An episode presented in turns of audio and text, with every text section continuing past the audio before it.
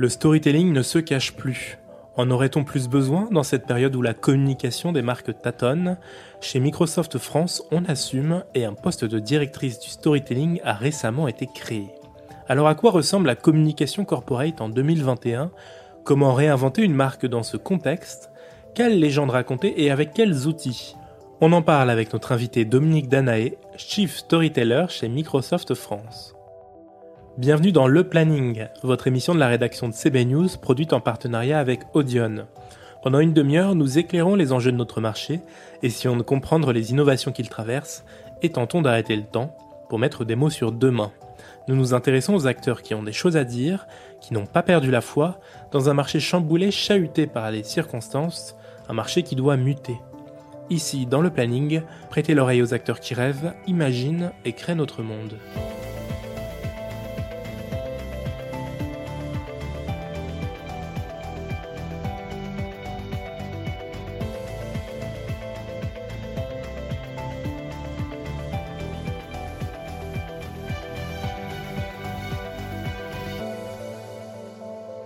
Bonjour Dominique Danae. Bonjour Thomas. Alors Chief Storyteller, qu'est-ce que ça veut dire? Derrière, euh, derrière cette terminologie, que l'on peut aussi traduire par euh, directrice du storytelling, euh, on, se cache un registre toujours dans, je dirais, dans le domaine de la communication, mais on est plus dans la création d'un récit, d'une trame narrative, dans mon cas, appartenant à une entreprise euh, d'ascendance américaine avec euh, cette logique de filiale, c'est-à-dire avec une réalité française, hein, en respect de, la culture française. Euh, mais je dirais, pour résumer, c'est surtout le plus court chemin entre le sens et l'émotion. Puisque le, vrai objectif, c'est véritablement de créer un lien, de tisser un lien avec ses parties prenantes, avec son audience. Donc je dirais que le storytelling, c'est surtout ça c'est euh, créer un lien et, nouer une relation privilégiée avec, euh, avec son audience. Alors vous me disiez que c'est une création en France, euh, ça existait dans d'autres filiales, mais pas encore ici. Pourquoi, pourquoi cette création? Alors c'est ça, c'est-à-dire que effectivement ça existe depuis plusieurs années à notre siège de Seattle, de Redmond exactement. le storytelling et je dirais la manière de, de véhiculer une histoire, de raconter des histoires fait partie du domaine de la communication, mais je dirais là où la communication est peut-être plus sur le terrain de la relation, on parle souvent d'une relation au public, euh, le storytelling va plus se positionner sur euh, la réflexion et je dirais peut-être la rédaction aussi, donc euh, un rapport au contenu plus, plus privilégié. Donc ça existait aux États-Unis depuis des années. En France, on a créé ce poste, donc la communication, la directrice de la communication que j'ai été pendant dix ans à laisser la place à quelqu'un d'autre.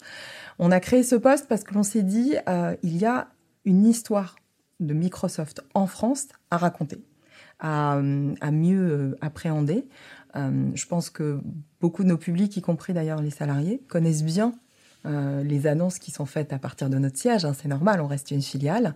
Donc notre grand patron Satya Nadella est assez connu et effectivement toutes les annonces majeures sont faites naturellement du siège social. Mais en fait, on a, ça fait plus de 38 ans, enfin plus de 37 ans, presque 38 ans qu'on est installé en France. Donc il y a une présence en France, un ancrage en France qui existe, et donc une contribution à la société et à l'économie française aussi qui est très très euh, tangible et qui méritait, je pense, d'être racontée. Donc on, est, on est parti de, ce constat-là. Euh, je dirais aussi euh, la technologie, peut-être en, tant que telle, le numérique peut. Ah bah, je vais dire quelques évidences. Irrigue la société, irrigue nos vies. Hein. Je pense qu'on est tous euh, évidemment euh, euh, entourés de numérique. Mais ça peut aussi impressionner, ça peut aussi être perçu comme très complexe. on l'a vu au moment de l'arrivée du cloud, par exemple. L'intelligence artificielle aujourd'hui cristallise parfois des angoisses, cristallise en tout cas des interrogations. Donc je pense que ça appelait à la pédagogie, ça appelait justement à cette nécessité de décryptage.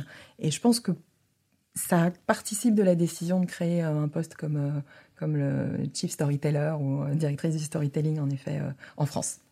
Alors quelle est la journée type d'une directrice du storytelling? Elle est, elle est, euh, c'est peut-être ça aussi qui fait euh, le piment et la saveur. Je pense que c'est, c'est très vrai de pas mal de métiers, mais elle n'est pas immuable, surtout actuellement dans un contexte pandémique qui a évidemment singulièrement redéfini, je pense, nos priorités. la journée type, non, c'est plutôt des, des, des, comme je le disais, des réflexions sur la manière d'accompagner le récit. Donc, j'ai très récemment, puisque j'ai pris ces fonctions il y a que quelques mois, j'ai pas non plus une, une, antériorité telle. c'est depuis, je dirais, la rentrée, donc depuis quelques mois. j'ai raisonné un site institutionnel, mais en le revisitant, en mettant justement l'incarnation et le lien émotionnel en son, son cœur, le site Ambition. j'ai aussi raisonné la manière dont on dont le patron de Microsoft France s'exprime euh, sur des thèmes, encore une fois, sociétaux. Je pense que c'est un des, fils rouges hein, qui va revenir, je pense, dans mes réponses. C'est euh, la résonance sociétale. Je pense que c'est vraiment très important. Euh, mais ça va être aussi très prochainement ce que j'ai tendance à appeler le story selling, c'est-à-dire accompagner des publics commerciaux, donc là s'adressant à des clients. Donc c'est encore un autre registre. Et euh, donc ça, ça va être un peu le menu de mes de mes prochaines semaines. Donc c'est peut-être pas à la journée, je dirais, mais mais ça va être un domaine que je vais creuser en se disant, bah eux aussi, hein, les commerciaux sont sont amenés à raconter des histoires, hein, puisque le point commun de tout ça, c'est raconter des histoires, mais euh, évidemment avec le prisme de l'authenticité et du lien que l'on veut aussi nourrir euh, dans ce cadre-là. Donc, donc voilà pour peut-être quelques quelques grands items qui ponctuent mes journées. Alors, la communication corporate en 2021, après cette année euh, un peu bizarre, à, quoi ça va ressembler? Est-ce qu'elle va évoluer? Euh, Comment est-ce que vous voyez ça? Écoutez, je dirais, euh, bon, alors je pense qu'il y a des invariants hein, qui restent là. On va toujours être désireux de connaître la raison d'être des entreprises, les valeurs plus que jamais. Ce que la pandémie a apporté, je dirais, c'est ce. Avant, on parlait de devoir être transparent, mais là, je pense qu'il y a un vrai désir d'authenticité. Euh, je pense que plus que jamais, et, je pense que les marques qui sont distinguées euh, ces derniers temps, c'est aussi par cette proximité, cette authenticité qu'elles se sont distinguées. Hein. J'ai plein d'exemples qui me viennent en tête, hein, que ce soit la Maïf, euh, quand elle a redistribué, puisque le, je dirais que la sinistrabilité, on parle dans le domaine des assurances, avait bah, de facto baissé avec la, hausse du télétravail, le fait de redistribuer, c'est un acte authentique. Decathlon avec ses masques euh, qui ont été capables de faire des dons à des hôpitaux. Enfin, c'est plein d'exemples, euh, je dirais, d'une authenticité très forte. Euh, j'ai un exemple aussi qui me vient en tête qui était, je pense, qui est plus léger, mais qui, je trouve, est intéressant quand on a Eva Longoria qui montre euh, ses racines avec L'Oréal euh, dans un mode un peu TikTok, d'ailleurs, très euh, vidéo instantanée de vie. Mhm. Bah, je pense que pour L'Oréal, qui était sur un registre plutôt d'égérie parfaite, je trouvais intéressant de prendre ce, ce gage d'authenticité euh, de parler à la cible aussi, hein, puisque je pense que pour beaucoup, en effet, le coiffeur a été euh, un, élément important. Puis elle passait un message, euh, elle, en tant que personne, Eva Longoria, je pense qu'elle y a gagné aussi dans son capital sympathie, parce qu'elle passait aussi un message de finalement, on peut faire les choses chez soi, et dans une période pandémique, il est peut-être pas utile de, de sortir pour, pour ce genre d'activité. Donc, tout ça combiné, oui, je dirais à la fois un facteur de réassurance et d'authenticité. De, et puis, euh, aussi, je parlerai de réinventer, le, réenchanter plutôt le, quotidien. Euh, il y a aussi ça. Je pense qu'on a tous euh, envie aussi de se changer les idées dans ces périodes-là. Donc, je pense qu'il y a aussi ce facteur-là. Après, dans la communication corporate, oui, je pense véritablement une nécessité plus que jamais d'être en accord avec ses valeurs naturellement, mais d'être authentique dans la manière de le faire et sans doute sans de moins en moins intermédiaire, de plus en plus direct que ça ne l'était encore euh, au préalable. Donc finalement, c'est peut-être moins dire, mais plus faire. Parce que dans les exemples que vous avez cités, les marques qui, qui, euh, font, qui, font, des actes mmh, véritablement, qui ne disent plus seulement leurs valeurs, si bonnes soient-elles, mmh. mais qui, qui, les, qui les prouvent, c'est ça? Tout à fait, tout à fait. Je pense que c'est... En tout cas, dans des crises aiguës, on dit toujours que se révèle un peu le, la vérité de chacun. Mais en effet, euh, chez Microsoft, on a aussi créé une initiative qui s'appelle Gardons lien, euh, où on s'est assuré que des personnes, donc je parle, tous les exemples que je donne sont aussi très emprunts du premier confinement, qui je pense a été euh, à la fois stupeur et, tremblement, on pourrait dire, mais qui a été aussi très révélateur. Euh, avec cette initiative, on s'est assuré que des personnes qui pouvaient être hospitalisées et qui, euh, encore une fois, premier confinement, on interdisait euh, aux familles de les toucher. Donc le seul lien qu'elles avaient pouvait l'être grâce au numérique.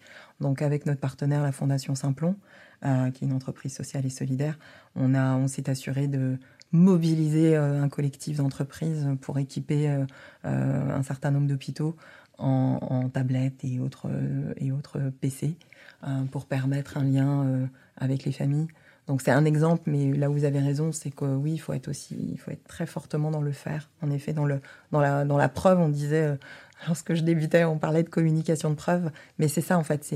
On dit toujours il faut que des preuves d'amour, mais c'est vrai que c'est cette logique d'action. Vous avez raison, plus que de déclaration, on va dire. Donc vous avez lancé un nouveau site institutionnel, Ambition. Vous avez lancé un cycle de débat avec le, le président de Microsoft France. Euh, quel est le but de toutes ces, initiatives? Qu'est-ce que vous voulez raconter derrière? Bah, Finalement, c'est vrai que j'ai peut-être pas, j'ai peut je vais faire un petit point euh, peut-être didactique. Euh, je sais pas si tout le monde a, a peut-être des perceptions autour du storytelling, mais tel que je l'entends, je disais le sens, l'émotion, en effet. Les interlocuteurs au sein de l'entreprise sont souvent euh, le, marketing, et donc je fais souvent ce parallèle puisque eux ont été biberonnés dans leurs écoles avec les 4P, le produit, le prix, euh, leur, le, le, la place au sens distribution, la promotion. Je dirais qu'il y a aussi 4P dans le storytelling et finalement, je pense que c'est aussi ça qu'on retrouve dans les actions que je mène et au départ quand je, réfléchis. Euh, il y a toujours, et ça marche en anglais, en français, donc c'est bien, il y a toujours people, on va dire des personnes. Au départ, c'est ça et dans le site Ambition, finalement, c'est une galerie de portraits qui vous accueille plutôt qu'être auto-centré. Euh, ce sont les autres qui parlent le mieux de nous. Et donc, euh, on vous invite à découvrir les portraits d'un professeur des écoles, euh, d'une volontaire de service civique. Enfin, la liste est très longue, d'une directrice adjointe de musée, d'un chirurgien. Enfin, et à travers cette galerie de portraits, on raconte finalement une histoire, évidemment, qui est incarnée et, euh, et, donc ça, je pense que c'est vraiment crucial, c'est l'incarnation et c'est euh, des, des, histoires de vie, des instantanés de vie et donc des humains. Donc euh, effectivement, la partie personne est importante. Euh, après, je mettrais euh, ce qu'on appelle en anglais the place, mais je dirais que dans une logique en plus de filiale, c'est ce que je disais tout à l'heure en matière de spécificité, du contexte, enfin tenir compte du contexte dans lequel on s'inscrit. Donc la France, il y a des, il y a des spécificités culturelles par exemple, ou effectivement le contexte actuellement pandémique. Enfin vraiment tenir compte de euh, l'environnement euh, dans lequel on va s'établir et on va établir du coup euh, notre notre action de, le récit que l'on va que l'on va déployer. Ensuite, il y a quelque chose qui pourrait presque être en deuxième, c'est je dirais la photo, tout ce qui va être en lien avec ce qu'on appelle le visual storytelling, mais on le sait, je vais pas revenir, je pense tout le monde s'accordera à dire que le poids d'une photo et la force d'évocation d'un visuel est, est, est crucial. Donc c'est important dans, dans, un, dans, un, dans une action de storytelling. Euh, je mettrai ensuite euh, le personnel, c'est-à-dire qu'effectivement, euh, quand je parle de personnel, c'est pas forcément le, le, storyteller qui va se mettre en scène, hein, mais ce que je veux dire, c'est plus le registre de l'empathie dont il s'agit ici. C'est être capable de se mettre à la place de sa cible, de réfléchir comme les personnes euh, à qui on va s'adresser, hein, émetteur, récepteur. Et donc là, euh, cette logique personnelle est importante. Donc je disais 4P, mais je pourrais en rajouter un cinquième dans, dans ce monde actuel aussi. C'est peut-être la logique de plateforme au sens euh, le médium, le support que l'on va choisir être euh, dans le digital ou avoir une action donc physique, mais qui peut être par exemple du print, ça dit quelque chose, et en particulier dans une entreprise numérique comme la mienne. Euh, donc c'est aussi ça qu'il faut raisonner. Ça a là encore une force, une force, une, symbolique, une signification forte qu'il faut qu'il faut intégrer dans sa dans sa réflexion. Voilà. Donc euh, pour répondre à votre question, euh, oui, je dirais que c'est toujours ces, ces ingrédients là qui font une belle histoire en fait et qui euh, préside à la manière dont, je, vais, dont je vais raisonner mon, travail. Alors vous avez travaillé en, agence, vous dites conserver un esprit agence. Euh, qu'est-ce que, qu'est-ce que ça veut dire un esprit agence? Euh, je pense que c'est aussi euh, bah déjà on parle on travaille souvent avec des partenaires agences donc c'est être capable aussi là encore de de, de, de raisonner comme eux. Euh, mais c'est aussi je dirais la, mais je l'ai retrouvé chez Microsoft c'est un truc une valeur que j'ai retrouvée c'est la remise en question et la la polyvalence je dirais. Donc la remise en question parce qu'en effet on est toujours euh, bah, pour quand on est dans une logique de satisfaire un client on va toujours essayer de raisonner aussi l'amélioration la, de la prochaine campagne. Et ça, c'est une valeur très forte aussi chez Microsoft, où on se satisfait euh, jamais, je dirais, de, de, l'acquis et on va essayer de, de réfléchir, de se challenger, de, de se mettre euh, des défis permanents. Et puis oui, la, la polyvalence, la versatilité, en tout cas moi dans mon parcours, c'est vraiment en agence que je l'ai appris au départ comme beaucoup. Hein. C'est-à-dire que quand on a une multiplicité de clients, forcément, et de problématiques, c'est comme ça qu'on se construit en tant que communicant. Mais aussi, euh, du coup, un, amour, moi, d'avoir une, une, diversité, une pluralité de sujets que j'ai conservé, euh, y compris euh, dans, chez un annonceur comme Microsoft qui est mon seul et unique annonceur. Donc, je ne peux pas avoir un, un, benchmark ici, mais en tout cas, je témoigne que le numérique, et en tout cas une entreprise comme Microsoft en France, permet d'aborder de, une multiplicité de sujets. Vous avez la marque Microsoft, mais vous avez de nombreuses marques, euh, que filles, Xbox, Office, Azure, Windows, euh, plusieurs autres. Comment est-ce que on vient coordonner aussi le storytelling autour de, de l'ensemble des marques qui finalement se sont développées un peu par elles-mêmes euh, pour que le message reste clair et qu'on comprenne que tout ça c'est Microsoft? Vous avez raison, et je pense que là, pour le coup, ça a été une stratégie assumée de euh, faire vivre ces marques aussi, une marque comme Xbox et qui est très puissante, mais de le rattacher à une marque mère qui est euh, Microsoft. Bah, c'est en rendant aussi cette marque, vous parliez de communication corporate, mais je dirais corporate au sens sociétal, j'y reviens. Euh, tous ces produits ont un point commun, c'est qu'ils s'inscrivent dans le quotidien de chacun, enfin pour beaucoup peut-être, ou en tout cas des entreprises aussi, hein, puisque faut pas oublier que Microsoft est aussi une marque B2B et B2C, c'est ce qui fait sa, spécificité. Mais, mais tout, quand on parle de santé, d'éducation, de jeunesse, d'emploi, ça résonne avec euh, la vie de chacun. Et donc je dirais que le point commun de, tous ces produits et de toutes ces problématiques, c'est leur lien avec, euh, la, société. Et donc je dirais que c'est ça euh, la trame qui, je dirais, constitue la communauté de valeur de, chacune de ces marques. Vous parliez un instant de B2B.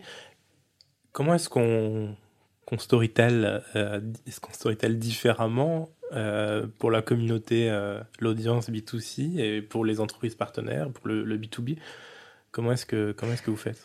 Alors, je, je parlais de, des publics des commerciaux sur le story selling, donc je pourrais revenir vous raconter comment je vais aborder ce, point-là, parce que c'est un vrai point. Euh, après, je, je pense aussi que il faut pas négliger, voyez, même quand euh, je me suis dit le site institutionnel, bien sûr que si vous allez sur ce site ambition, vous allez trouver euh, les valeurs, les engagements, le mot du président quelque part. C'est des, des peut-être des passages obligés, mais quand on a pris le parti de se dire l'incarnation, l'émotion, euh, la galerie de portraits, c'était aussi une manière de se dire je prends le parti pris de parler au plus grand nombre, même si je suis sur un site dit institutionnel. Euh, la façon dont on se présente, c'est aussi en lien avec, euh, avec finalement euh, ce public. Donc sur le B2B, alors bien sûr, il y aura, il y aura des histoires peut-être de produits, de, de process qui seront là, mais ce que je vous disais sur mes 4P seront toujours là. Euh, ok, on va peut-être se dire qu'il y a un produit, mais on va parler euh, finalement d'histoire de personnes. Euh, je vais revenir toujours avec ce principe de d'y apporter une aspérité personnelle dans, dans ce que l'on décrit, parce que finalement c'est un phénomène, je dirais, identificatoire. C'est on veut à travers les histoires qu'on raconte que les gens s'y retrouvent. Donc même si on s'adresse à des entreprises, on parle aussi de consumérisation de l'IT, mais c'est vrai aussi que finalement les entreprises elles ont aussi une vie personnelle et on sait que ça se floute de plus en plus et que ce sont aussi des consommateurs. Euh, on parle aux citoyens, on parle aux consommateurs et on parle évidemment à des publics professionnels mais qui euh, euh, vivent le numérique au quotidien eux aussi. Microsoft a 40 ans, la filiale française bientôt 38 je crois. Comment est-ce qu'on raconte la légende? D'une marque qui est bien installée maintenant euh, je pense qu'on qu'on se pose euh, aussi en justement en assumant cette pérennité, euh, en expliquant cette réinvention. Je pense que c'est quelque chose qu'on on crédite Microsoft assez assez spontanément euh, de euh, cette capacité à s'être réinventé. Je pense que ça c'est assez communément admis. Euh, je pense qu'on a besoin parfois d'apporter de, la chaleur et c'est pour ça que je pense que le storytelling vient aussi apporter cette émotion euh, qui est liée à la technologie et qui est liée aussi, je pense, à Microsoft, euh, objectivement. Mais oui, la saga Microsoft, je pense qu'elle est beaucoup liée bah, aux personnes qui l'ont constituée. Nous, on a eu que trois patrons hein, dans l'histoire de Microsoft, donc c'est un peu une anomalie quand on a plus de 40 ans, parce qu'en fait, aux US, on a presque 45 ans, je crois. Donc, donc voilà, quand on parle de Bill Gates, évidemment, voilà, le fondateur, il y a eu Steve Ballmer, il y a eu Satya Nadella, donc ça fait une histoire d'homme, c'est un point, mais, une histoire d'homme qui, qui, qui finalement prouve quelque chose dans la pérennité de cette marque et dans cette capacité à se réinventer. Là, on a eu un tournant majeur en termes de business model euh, sur le cloud, quand euh, le cloud est arrivé. Mais après, il y a des valeurs immuables. Je pense que c'est ça aussi. On nous accorde euh, aussi cette. Bill Gates parlait du trustworthy computing. On parle de numérique de confiance aujourd'hui. Je pense que ça, par exemple, c'est une valeur très forte. Nous, on est, on est très désireux de, de promouvoir la confiance dans le numérique. C'est aussi un, un invariant, je dirais.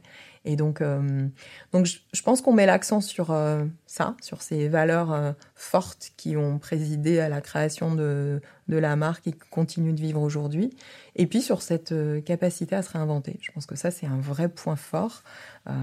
Satya, le dernier, donc notre président actuel, CEO actuel, il est en effet aussi je pense, l'incarnation de cette réinvention, puisqu'il a, il a apporté un vrai souffle depuis plus de cinq ans maintenant. Et euh, donc, quand il parle de ce qu'il appelle le gros mindset, c'est aussi cette culture du, euh, du, euh, de, de, de, la réinvention de soi. C'est-à-dire qu'on accepte, par exemple, l'échec, on apprend de ses erreurs. On est justement tout au long de sa carrière et in fine sans doute aussi de sa vie dans une position où on apprend, on apprend continuellement. Et euh, bah, je parlais de remise en question, ça fait aussi partie des, valeurs qu'il véhicule. Parce que si je posais cette question autour de l'âge, c'est aussi parce que dans tous ces débats autour du, numérique, euh, de la transition, de la privacy, de tout ce qu'on vit en ce moment, euh, vous avez les GAFA, et parfois on dit GAFAM en rajoutant le M de Microsoft, parce que finalement, vous êtes une marque jeune dans l'histoire des, marques, mais, euh, mais plutôt la doyenne concernant les, marques du numérique. Donc finalement, vous avez un positionnement un peu de peut-être euh, de fédérateur entre ces, ces, deux mouvements. Comment est-ce que vous le, vous le concevez? Oui, en effet, je pense que vous avez raison. Euh, on est, on est plus, on a eu une histoire, donc y compris avec euh, les premiers, avec la Commission européenne, par exemple. Donc, euh, on connaît tout ça et je pense qu'on, comme je parlais, qu'on apprend en permanence, on a appris. donc ça, c'est un premier point qui est lié effectivement à notre pérennité. Euh, après, vous le disiez, on est content aussi de, parfois de produire du silence. Hein. Si, on est, l'acronyme GAFA est plus connu que GAFAM, c'est pas pour rien et c'est aussi, un, je pense, le fruit d'action que l'on a pu mener. Euh, et qui fait qu'on ne nous associe pas toujours euh, et qu'on différencie chacun, chacun des acteurs du numérique. Euh, parfois non, mais en tout cas, on essaye de cultiver cette différence. Et puis, je dirais que l'un des points majeurs, c'est qu'on n'a pas le même business model. Et c'est vraiment ça qui fait la différence. C'est-à-dire qu'effectivement, sans, sans créer de, de, scoop, hein, on pas, on fait pas de pub, on a un respect des données. Vous parlez de privacy, euh, le respect des données privées est très fort chez Microsoft, et on ne sera jamais euh, concurrent de nos, clients. On ne deviendra jamais un retailer. Euh, donc, on a nos clients euh, de la grande distribution qui le savent. Ou là, on vient d'annoncer des éléments autour de, de l'automobile. Bon, on va pas devenir demain un, un, un, créateur de véhicules autonomes. Donc euh, voilà, c'est, je pense que notre business model qui n'est avec euh, euh, cette logique de, de respect des données et en même temps de ne pas devenir concurrent de nos clients, il n'y a pas de conflit d'intérêt, crée la différence.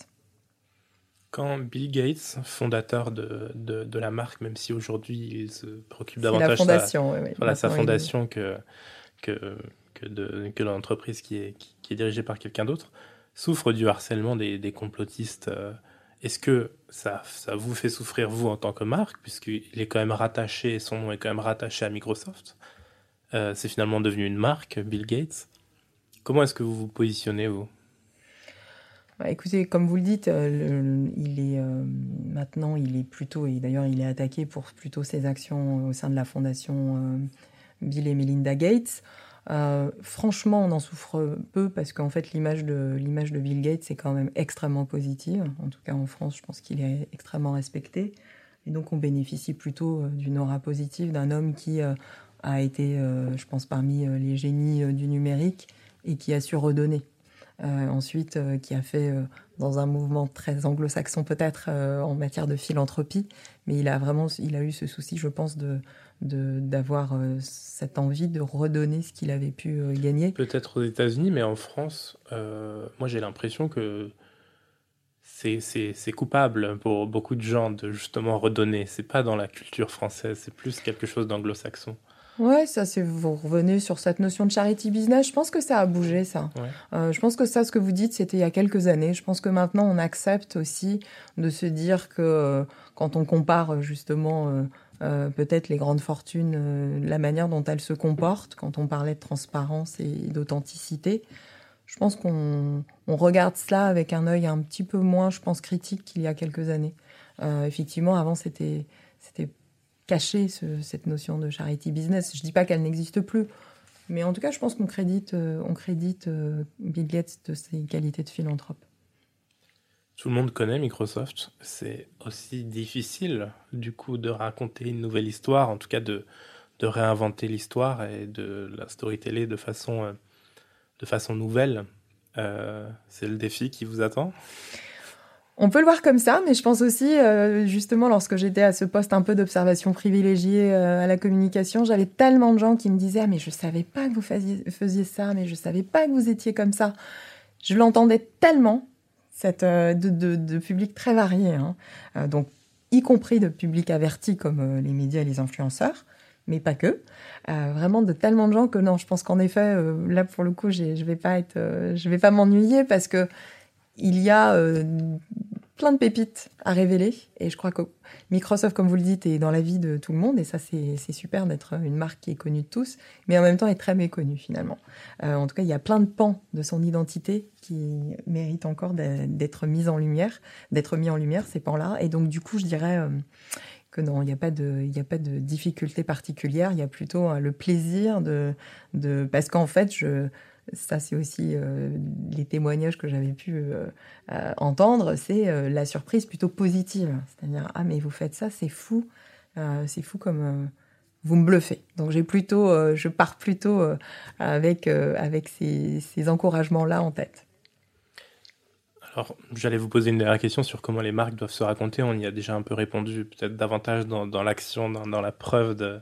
Et l'authenticité, ouais. Et mmh. l'authenticité. Euh, vous pensez que ça va durer, ce, mouvement-là? Je pense. Je pense en effet que, bah, déjà, cette crise, on n'en est pas encore sorti. Elle est euh, protéiforme, hein, donc. Euh, pense que c'est vrai qu'il y a une conjonction, et en particulier en France, de crises multiples qui, qui créent euh, des conditions particulières d'attention, je pense. Mais non, je pense qu'en effet, euh, c'est aussi, c'est aussi la suite logique. Encore une fois, on parlait il y a quelque temps du tribunal de l'opinion ou des, des, des euh, injonctions de transparence. Je pense que devoir être authentique, devoir être dans l'action, dans la preuve, ça va être d'autant plus de la même manière qu'on dit que le télétravail va, peut-être perdurer. il y a des choses que l'on va conserver de ces périodes de crise, mais qui sont des opportunités en fait. Je pense que euh, là, on, par exemple, on, pourrait parler des heures, mais euh, l'appel à la, au développement durable euh, qui était avant, hein, avant la, crise sanitaire, on parlait de Greta Thunberg et de l'appel de cette jeune fille vis-à-vis d'un monde durable euh, auquel euh, qu'elle appelait de ses voeux et qu'elle appelle d'ailleurs toujours de ses voeux puisqu'on ne peut pas encore dire que l'équation est résolue, euh, ben, ça perdure puisque là finalement ça reprend sans doute une nouvelle vigueur et une nouvelle attention euh, à l'aune de notre, de notre pandémie, où on se dit que l'équation écologique ne peut pas être totalement négligée non plus. Donc, euh, et que c'est très imbriqué aussi à euh, cette crise économique qui crée des inégalités, ou cette crise sanitaire aussi qui, qui, peut, qui peut créer aussi des, des, des, oppositions très fortes entre les générations, par exemple. Enfin, tout ça est très, très imbriqué, et donc oui, je pense que c'est là pour durer. Merci beaucoup, Dominique Danaé, d'avoir répondu à nos questions. Merci à vous.